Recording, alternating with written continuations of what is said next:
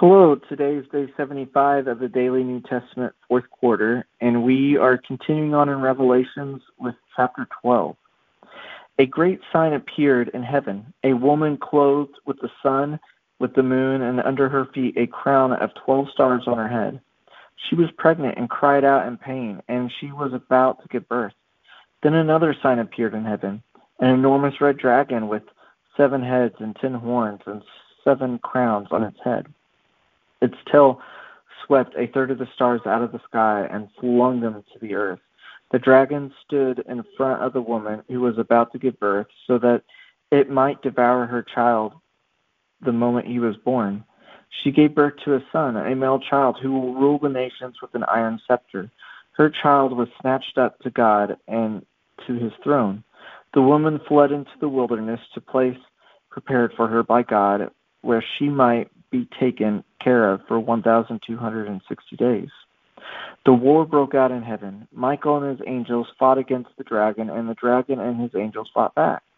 But he was not strong enough, and they lost their place in heaven.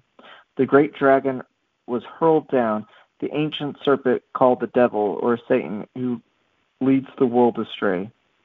He was hurled to the earth, and his angels with him.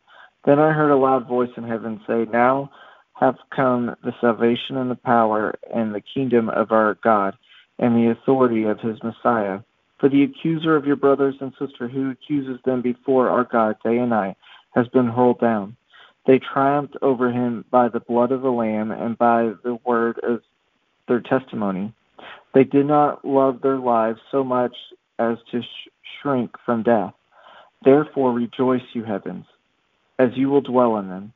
But woe to the earth and to the sea, because the devil has gone down to you. He is filled with fury, because he knows that his time is short. When the dragon saw that he had been hurled to earth, he pursued the woman who had given birth to the male child. The woman was given the two wings of a great eagle, so that she might fly to the place prepared for her in the wilderness, where she would be taken care of for a time, times and a half out of the servant's reach. Then from his mouth the servant spewed water like a river to overtake the woman and sweep her away with the torrent. But the earth helped the woman by opening its mouth and swallowing the river that the dragon has spewed out of its mouth. Then the dragon was enraged at the woman and went off to wage war against the rest of her offspring, those who keep God's command and hold fast their testimony about Jesus.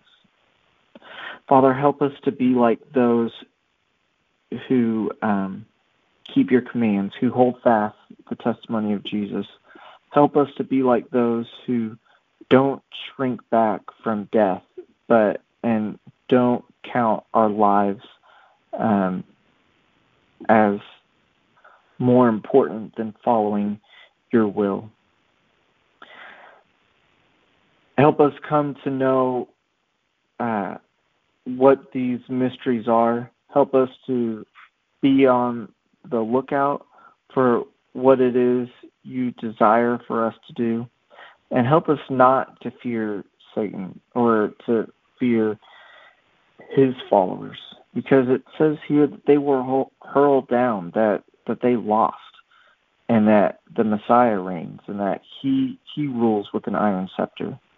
So help us to trust in that. Help us to find peace and comfort in that and just build our faith in you.